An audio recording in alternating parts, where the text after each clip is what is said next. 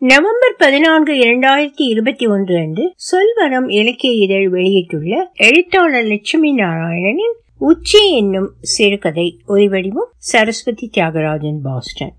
வேதி தனது எட்டு வயது மகன் மகன் மாலனுடன் நடந்து சென்று கொண்டிருந்தாள்.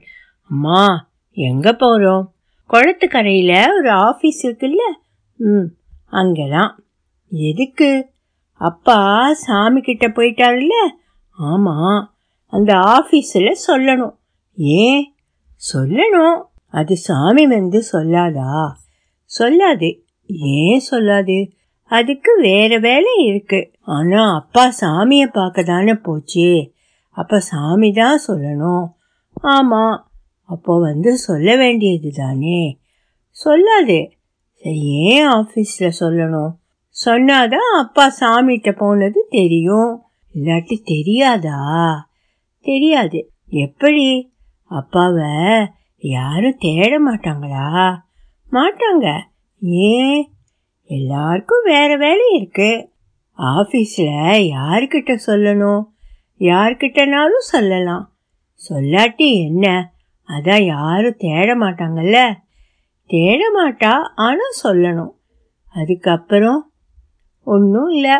அப்பா இல்லைன்னு அங்கே சொன்னால் போதும். அதான் சாமி இருக்குல்ல. அப்பா அது கூட தானே இருக்கு? ம் இருக்கு. இருவரும் குளக்கரையை அடைந்தனர். மாபெரும் அரசமரம் மிரட்டும் துணியில் கிளை பரப்பி இருந்தது. வேதி மாலனிடம் நீ சுள்ளி பொறுக்கிட்டிரு நான் ஆஃபீஸில் பேசிட்டு வரேன். ம் என்றான் மாலன். வேதி தலையாரியை பார்த்து அண்ணே என்ன ஆச்சு? டெத் சர்டிபிகேட் கொடுத்து ரெண்டு மாசம் ஆச்சு என்றாள். தலையாரி இன்னைக்கு முடிஞ்சிடும் ஆச்சிம்மா என அலுவலகத்திற்குள் நுழைந்தார்.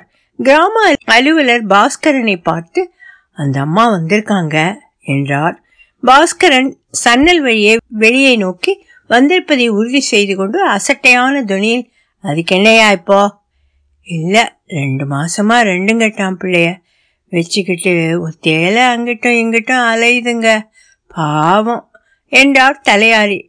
அதுக்கு நீங்க கேட்ட உடனே சர்டிபிகேட் கொடுக்கணுமா? இல்லைங்க பத்து பாஸ் பண்ணிருக்கு. நீங்க விதவை சர்டிபிகேட் கொடுத்தா ஏதும் கௌரதியான வேலைக்கு போகும். இப்போ என்ன செய்யுது? ஞானம் வளர்க்குதுங்க எங்க? அவங்க ஆட்கள் இருக்க தெருவிலேயே ஆறு வீட்டில் சரி அதான் வேலைக்கு போகுதில்ல? அப்புறம் என்ன? இல்லைங்க. சரி சரி அந்தம்மா ஃபைல் எடு. என்றார் பாஸ்கரன். இந்த வரானிங்க என்றார் தலையாரி. கோப்புகளை சரி பார்த்துவிட்டு ஆதரவற்ற விதவேன்னு கொடுக்க முடியாது என்றார் பாஸ்கரன். ஐயா பாவமுங்க அதுக்கு நாதி இல்லை என்றார் தலையாரி. நாதி இல்லையா? எங்க கூப்பிடு அந்த அம்மாவை என்றார் பாஸ்கரன். வேதி எல்லாவற்றையும் கவனித்துக் கொண்டு கூறி குறுகி நின்று கொண்டிருந்தாள். இந்த பாருமா உனக்கு அந்த சர்டிபிகேட் கிடைக்காது. வீணா அலையாத கேட்டியா? என்றார் பாஸ்கரன். தலையாரியின் கண்கள் கலங்கின. வேதி எப்போதும் அது கிடைக்கும் என நம்பியதில்லை. தலையாரி வலிந்து உதவியதால் மட்டுமே விண்ணப்பித்திருந்தாள். வேதி வெறித்த கண்களுடன் அலுவலரை பார்த்து கொண்டிருந்தாள். எதுவும் பேசவில்லை. தலையாரி ஐயா இது மகா பாவமுங்க என்றார். பாஸ்கரன் எனக்கு பாவ புண்ணியம்லாம் கணக்கில் பார்த்துக்க என் கையெழுத்து இல்லாமல் ஒன்றும் முடியாது என்றார். தலையாரி ஏன்னு ஒரு காரணம் சொல்ல முடியுங்களா? என்றார் உனக்கு காரணம் சொல்லணும்னு அவசியமில்லை கேட்டியா? என்றார் பாஸ்கரன். வேதி ஒரு வார்த்தையும் உதிர்க்காமல் நின்றாள். இது எதுவும் அறியாதவனாக மாலன் சுள்ளிகளை சேர்த்து வாழை நாரினால் கட்டி கொண்டு இருந்தான். வேதியை பார்த்து தலையாரி அம்மா இன்னொரு வழி உண்டு. சர்க்கார் வேலை கிடைக்காது. ஆனா சர்க்கார் கிட்டே பத்தாயிரம் வாங்கலாம். அது வேணா முயற்சி பண்ணி பார்ப்போமா இல்லைண்ணா நீங்க இதுவரை செஞ்ச உதவியே போரும் என்றாள் வேதி. கையால் ஆகாதவனாக இருக்கும் தன்னை நொந்து தலையாரி தலையில் அடித்துக் கொண்டார் வேதி மாலனை அழைத்துக் கொண்டு சுள்ளிக்கட்டை ஒதுக்கலில் வைத்துக்கொண்டு வீடு நோக்கி நடந்தாள். சொல்லிட்டியாம்மா சொல்லியாச்சு. ஆபீஸில் என்ன சொன்னா? ஒன்னும் சொல்லல. ஒண்ணுமே சொல்லலியா?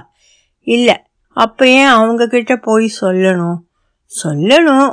சொன்னா மட்டும் போதுமா? ஆமா போதும். ஏன் அவங்க பதிலுக்கு ஒன்றும் சொல்லலை? அவங்களுக்கு வேற வேலை இருக்கு. ஒலி வடிவம் சரஸ்வதி தியாகராஜன் பாஸ்டன்.